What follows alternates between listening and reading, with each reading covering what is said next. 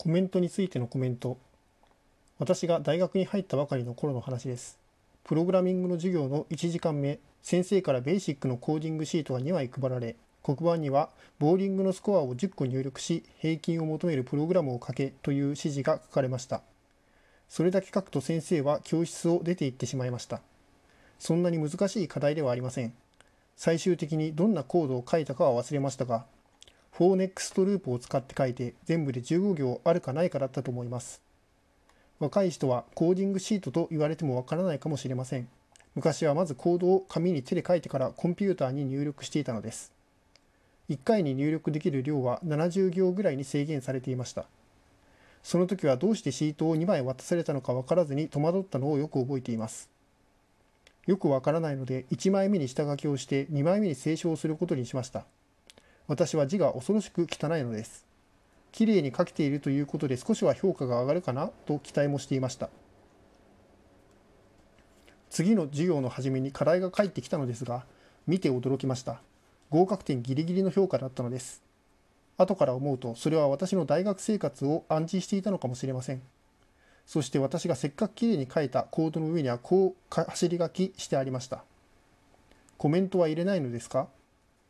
そのコードがどういうものでどういう目的で書いたものなのかはもちろん先生と私にはよく分かっていました。しかしその2人だけが分かればいいというものではなかったのです。その課題で私が学んだのはコードは次に見る人がすぐに理解できるように書くということでした。これは今後も決して忘れることはないでしょう。コメントは悪ではありません。有効なものです。そして分岐やループなどと同様、プログラミングには必須の要素と言えます。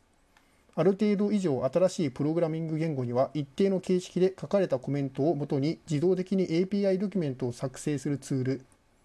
JavaDoc などが用意されています。まずはじめにこういうツールを利用するのが良いでしょう。しかし、それだけではまだ十分と言えません。プログラムのコードには、このコードはどういう目的で書かれたものかの説明をするコメントを入れるべきなのです。書くのに苦労したコードは読むのにも苦労するという格言がありますが、読むのに苦労苦労するようなコードをコメントもつけずに放置すれば顧客にも自分の働く会社にも同僚にもそして将来の自分にも害を及ぼすことになります。ただしコメントは多く入れればいいというものではありません。コメントを入れるのはあくまでコードを分かりやすくするためです。コメントを入れたことでかえってコードが分かりにくくなっては意味がないのです。必要にして十分な量のコメントを適切な場所に入れること。このコードで何がしたいのかを読む人に分かってもらうこと。それが大事です。まず、減ったコメントには、プログラマがコード本体を全く読まなくても利用することができるというぐらいの情報を盛り込みます。そして、インラインコメントには、自分の次にコードを見て修正や拡張する人の助けとなるような情報を適宜盛り込みましょう。ずいぶん前ですが、こんなことがありました。その時私は上の人間に腹を立てていました。あるコードに関して彼らが採用を決めた設計がどうしてもいいと思えなかったからです。若いプログラマーにはありがちなことです。その設計を使用せよということはメールで指示されたのですが、怒りのあまり私はそのメールの文面をコードのヘッダーコメントにコピー・ペーストしてしまいました。そして後になってそのコードをコミット後にレビューするのはまさにメールを送ってきた上司であるということが分かったのです。その時初めてキャリアリミッティングルームーブ出世の妨げとなるような行動という言葉の意味が実感を伴って理解できたのでした。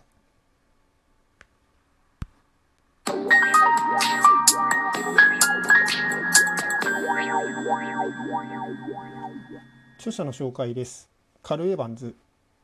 アイビルディングの PCE 担当ディレクターを務めています。プログラマーとしてすでに25年の経験を積んでおり、使用してきたプログラミング言語は多数に上ります。また、いくつもの言語のさまざまなトピックに関して雑誌への寄稿、書籍の執筆もしています。国籍は米国ですが、現在はオランダのユトレヒトに住み、講演執筆などを行うほか、グローバルな PHP コミュニティの活動にも参加しています。